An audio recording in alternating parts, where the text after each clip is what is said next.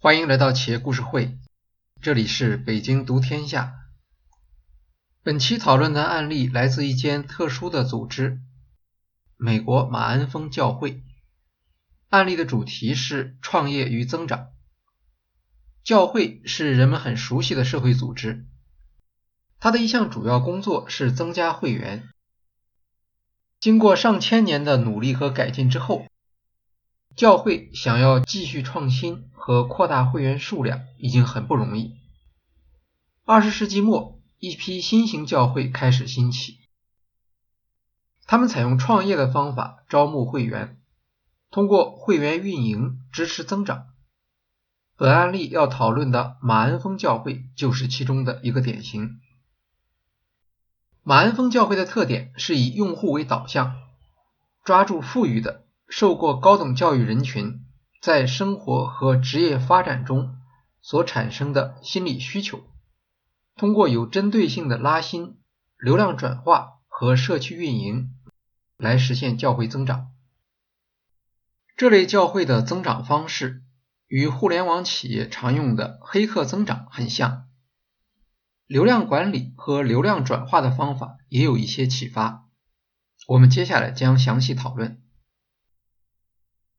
马鞍峰教会管理学家德鲁克很早就指出，教会和企业应当相互学习。企业可以向教会学习组织管理，而教会可以向企业学习顾客导向的市场思维。教会在组织设计和组织发展方面的确有许多值得借鉴的地方。我们在新加坡人民行动党组织设计案例中曾经介绍过，李光耀向罗马天主教会学习，制定了 PAP 独特的中央执行委员会选举制度。而教会向企业学习方面也有一个潮流，大约从上世纪八十年代开始，美国以及其他国家出现了一批大型教会。像韩国汝矣岛纯福音教会，每周出席聚会人数高达四十八万。传统上，教会是为本地社区服务的，规模通常不会很大。大型教会的兴起得益于技术的进步，更得益于向企业的学习。马鞍峰教会位于美国加州城县，主任牧师 Rick Warren。中文一般译为华里克。简单介绍一下教会的组织形式。美国教会通常注册为非营利组织，像马鞍峰教会就是在加州注册的一间 501c3 组织。501c3 是指税法中的一类享受免税待遇的组织，向这类组织捐赠可以用于抵扣交税。1979年12月。二十六岁的华里克从德克萨斯州的西南浸信会神学院毕业，准备开展传教活动。在选择传教地区时，华里克发现，当时美国教会最不普及的三个州是华盛顿州、俄勒冈州与加州。进一步缩小范围后，他的注意力集中到西海岸四个地区：西雅图。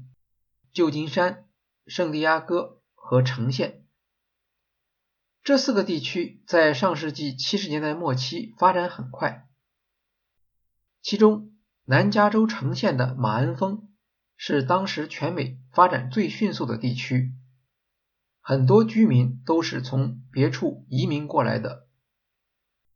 另一个值得关注的细节，马鞍峰也是全美国最富裕的一个地区。具备发展教会所需要的物质基础。华里克向自己所属的美南浸信会申请在马恩峰开展传教事业。来到马恩峰后，他遇到的第一个人是房地产经纪 Don Dale。在帮助找房的过程中，Dale 成为华里克未来教会的第一位信众。三个月后。华里克在一所高中的体育馆里，面对两百零五名新成员，发表了教会愿景：未来马恩峰将有两万会众。创业初期的资金来源于美南浸信会的赞助教会，大约每月一千美元。当时在马恩峰已经有许多教会，华里克没有选择与现有教会竞争，他将注意力集中在那些为了某种理由而没有参加教会的人，特别是新搬来的移民。这也成为马恩峰教会的一项原则：不鼓励其他教会的教友转会。对于想要转会的教友，会以服饰和事工来进行考验。在马恩峰教会，百分之八十的会友是在本教会受洗的。这也说明马鞍峰教会的成长不是靠转会籍，而是以新入教的信众为主。华里克既然不打算和原有教会竞争会员，也就有了一定的行动自由，可以不采取像其他教会一样的传教方法，听取顾客的声音。到达马鞍峰之后，华里克花了很多时间拜访当地社区，了解人们为什么不去教堂。许多当地人尽管是基督徒，但他们选择不参加或很少参加教会活动。华里克在拜访时会先介绍自己，然后说希望有两分钟的时间问几个问题。同时，保证不会向受访者提任何要求。他一般会问四个问题：先问对方是否固定参加教会活动，如果对方回答是，则放弃并转移到下一家。第二个问题：你为什么觉得很多人不去教会？华里克说，如果直接问你为什么不去，很难得到真实的答案。但如果将问题归结到其他人身上，可以引导受访者说出自己不去教会的原因。第三个问题，如果要参加教会活动，决定因素有哪些？通过这个问题的回答，华里克了解到，目前教会提供的活动都是受访者不感兴趣的。第四个问题，作为牧师，我可以为你做什么？一个典型的用户导向问题。马里克将访问过程中所收集到的信徒对教会的抱怨总结为四点：第一，教会活动很无聊，布道词与我的生活没有关联；第二，教会对访客不友好，我希望在进入教会时受到欢迎，而不是让自己觉得尴尬。一些信徒听不懂教会所使用的术语、诗歌、仪式，他们觉得在教会里面处于受人评判的地位。第三，教会对我的钱比对我的人更感兴趣。第四，我们担心在教会里做礼拜时，儿童看护做得不好。华里克乐观地看待信徒的抱怨。他认为，大部分未加入教会的人并不是无神论者，只是缺乏加入教会的推动理由。八周之后，华里克将收集到的有关潜在教友不参加教会活动的原因和对教会的疑虑进行总结，写成教会事工的理念宣言。三个月之后就是复活节。华里克决定选择复活节正式建立教会。他的判断是，一个家庭如果一年只参加一次礼拜，他们很可能选择复活节。他也知道，许多人在参加复活节聚会后的下个礼拜不会再来，但至少可以通过聚会认识教友并获得推荐。在准备复活节聚会时，华里克和早期会友。收集了大量本地居民的邮寄地址，很多居民所在社区是不允许陌生拜访的，牧师也不行。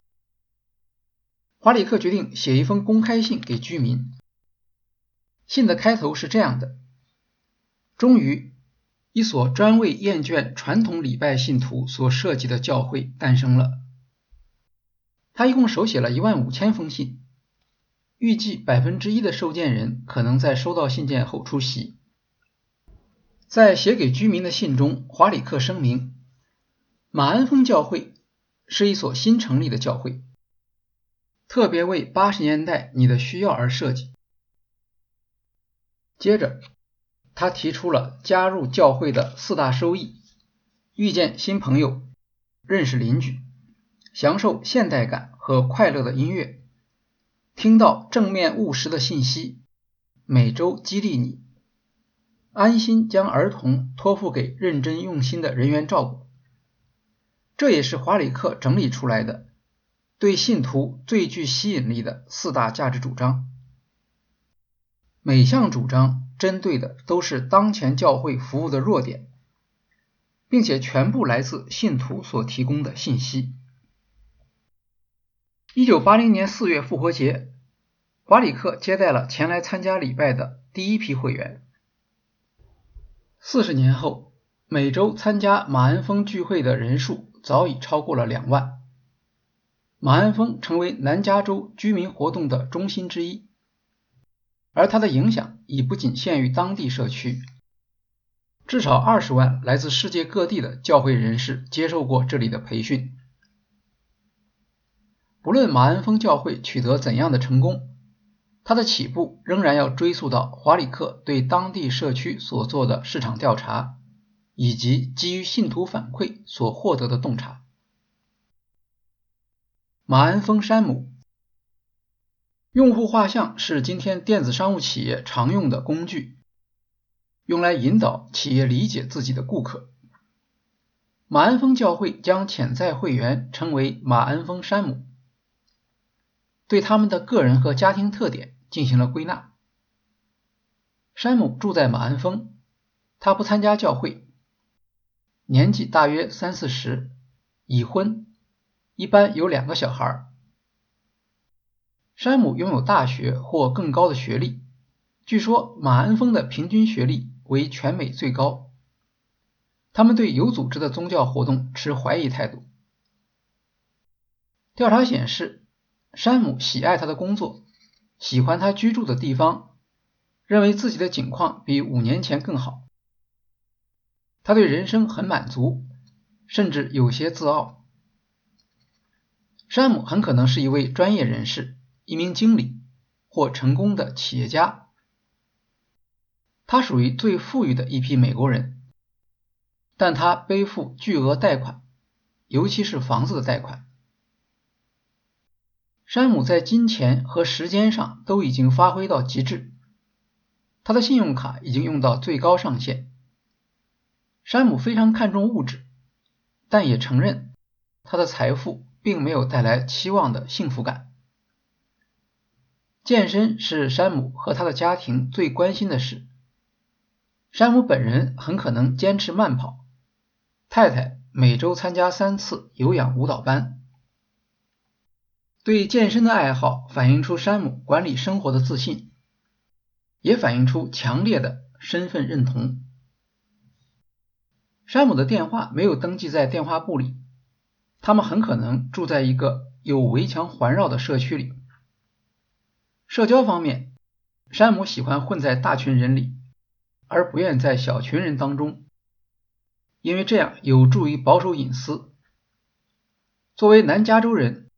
山姆喜欢轻松休闲的非正式聚会，而不喜欢僵硬刻板的正式聚会。山姆夫妇都喜欢听流行音乐和乡村音乐。华里克将山姆画像要素纳入马鞍峰教会的活动和项目设计，让山姆感觉到这是专门为他们设计的教会，符合他们的身份认同。由于他所招募的对象是非教会成员，因此在活动设计中强调让慕道者不会感受到威胁，而要提供熟悉和舒适的参与方式。比如着装可以随意，信众平时上班要穿商务装，周末应该让他们放松。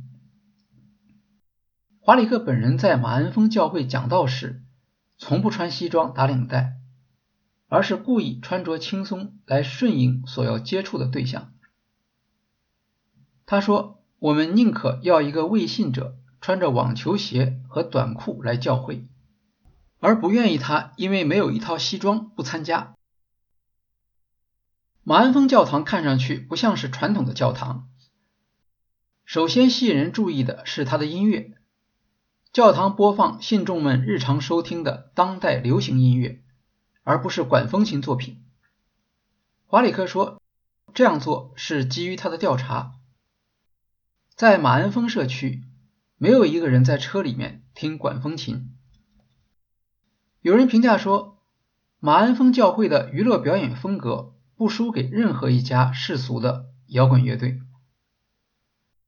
华里克甚至说，教会要做的第一件事就是把管风琴换成摇滚乐队。至少要有一架键盘琴，能够模拟一支乐队。传统教堂认为，不应当由大众来决定神圣场所的音乐形式。华里克的看法是，不要将方法与内容看作一体，方法是可以改变的，而信息则是不变的。他说，马鞍峰是现代音乐教堂。如果信徒不喜欢，在马鞍峰教会不远就有传统的提供管风琴的教会，他们可以自由选择。针对信徒对无聊布道的抱怨，马鞍峰教会决定，布道要做到实用、有趣和口语化。教堂活动的流程设计要尽可能让访客觉得受欢迎、被需要。而没有被监视的感觉。许多电视布道家采用积极露骨的募款方式，使得人们对募捐非常敏感。马鞍峰教会在收奉献时会事先宣布，奉献环节只为会员而设，访客不必奉献。马鞍峰社区有大量年轻夫妇，教会必须赢得父母的信任。让他们相信自己在参加礼拜时，儿童可以受到很好的照料。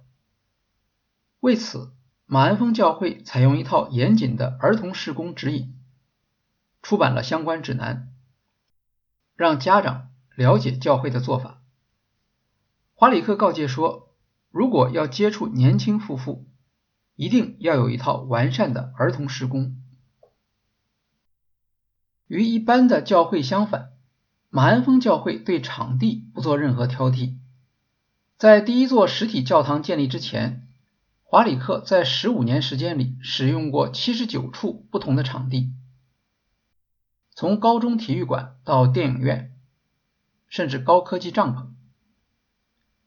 新教堂落成后，布置与传统教堂明显不同，没有靠背长凳，座椅让人感觉舒服。没有神秘的彩色玻璃，也没有尖顶。教堂整体环境看起来像是大学校园，主堂就像是学校体育馆的样子，到处是播音器和电视屏，所有的门都是打开的，任何人都可以随意出入。这正好是马鞍峰山姆们所熟悉的环境，在一个包容性的氛围里。信徒更有可能留下来。用户导向的主张，华里克的精神导师是格拉汉和德鲁克。格拉汉是擅长利用电视布道的著名牧师，他成功运用新技术发展了基督教的影响力。德鲁克则提出了二十世纪企业管理的基本原则和工具。他主张教会应当向企业学习商业模式和结构。和所有的改革家一样，华里克首先要引用经典以建立合法性。华里克说，每间教会都有其独特的目标，这些目标可以是传统、财务、项目、人格、活动，或者慕道者导向。甚至建筑本身也有可能成为教会的支配因素。但任何一间健康的教会都必须遵循新约里面所指示的五大目标：敬拜、团契、训练、事工和宣教。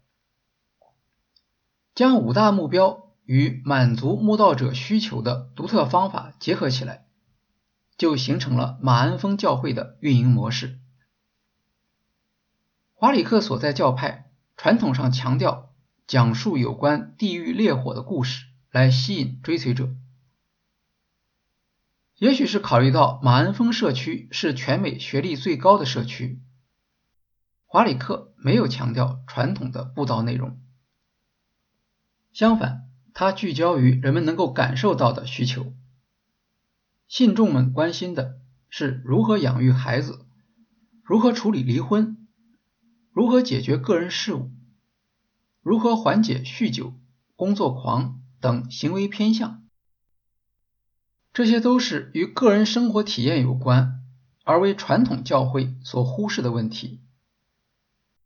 华里克主张。教会应当倾听这些声音，并在教会活动中做出响应，由此产生了对慕道者敏感的教会这一概念。例如，马鞍峰教会有一门课程，为期六周，名为“与神一起做事”。课程介绍里面说，学习这门课程可以让你重新思考自己的职业和工作，学会如何找到最适合自己的职业。如何实现工作成效最大化？如何获得晋升？如何提升创造力？总之，是一种类似成功学的课程。和一般教会几十年不变的活动相比，这样的课程设计对于从事专业工作的会员有明显的吸引力。马鞍峰教会认真对待未加入教会者的问题与烦恼。非信徒不喜欢教会的地方包括索取财务奉献、用罪恶感与恐惧心理来说服人、要求他们参加教会组织的每一场聚会、要新来的人起立自我介绍等。华里克决心取消任何可能阻碍信徒加入的因素，比如调查显示。对于南加州许多未加入教会者来说，教派的名称成为很大的阻碍。华里克所属的美南浸信会虽然规模很大，但一般认为属于偏向保守的派别，社会形象比较复杂。华里克把教会名称定为马鞍峰教会，一个中立性的名称。他为此受到指责，但坚持认为这只是一个传教的策略，而不是信仰上的妥协。根据1988年的盖洛普调查，百分之三十三的信徒在一生中改变过参与的教派。华里克说，在产品多样化、多选择性的时代，人们对于品牌的忠诚度已经很小了。价值才是第一驱动因素。华里克还批评传统教会以陌生拜访和发小册子来宣传的做法已经不合时宜。在宣教内容上，马鞍峰教会注重传递正面的信息，能够与成功学竞争。教会的事工部门应当满足信众的特殊需要，比如向抑郁群体。饮食障碍、不育、同性恋家庭和朋友等提供支持。许多事工活动聚焦于业务相近或专业兴趣接近的群体，如特殊困难支持小组、兴趣小组、休闲活动小组。从内容到形式，都能够让慕道者感受到舒适自然、有实际用途和鼓励参与。本期主要讨论了马鞍峰教会对会员需求的洞察。我们将在下一期音频中继续介绍马鞍峰教会如何建立流量，将流量转化为用户，如何培养有价值的用户。好，今天的企业故事会就介绍到这里，谢谢大家。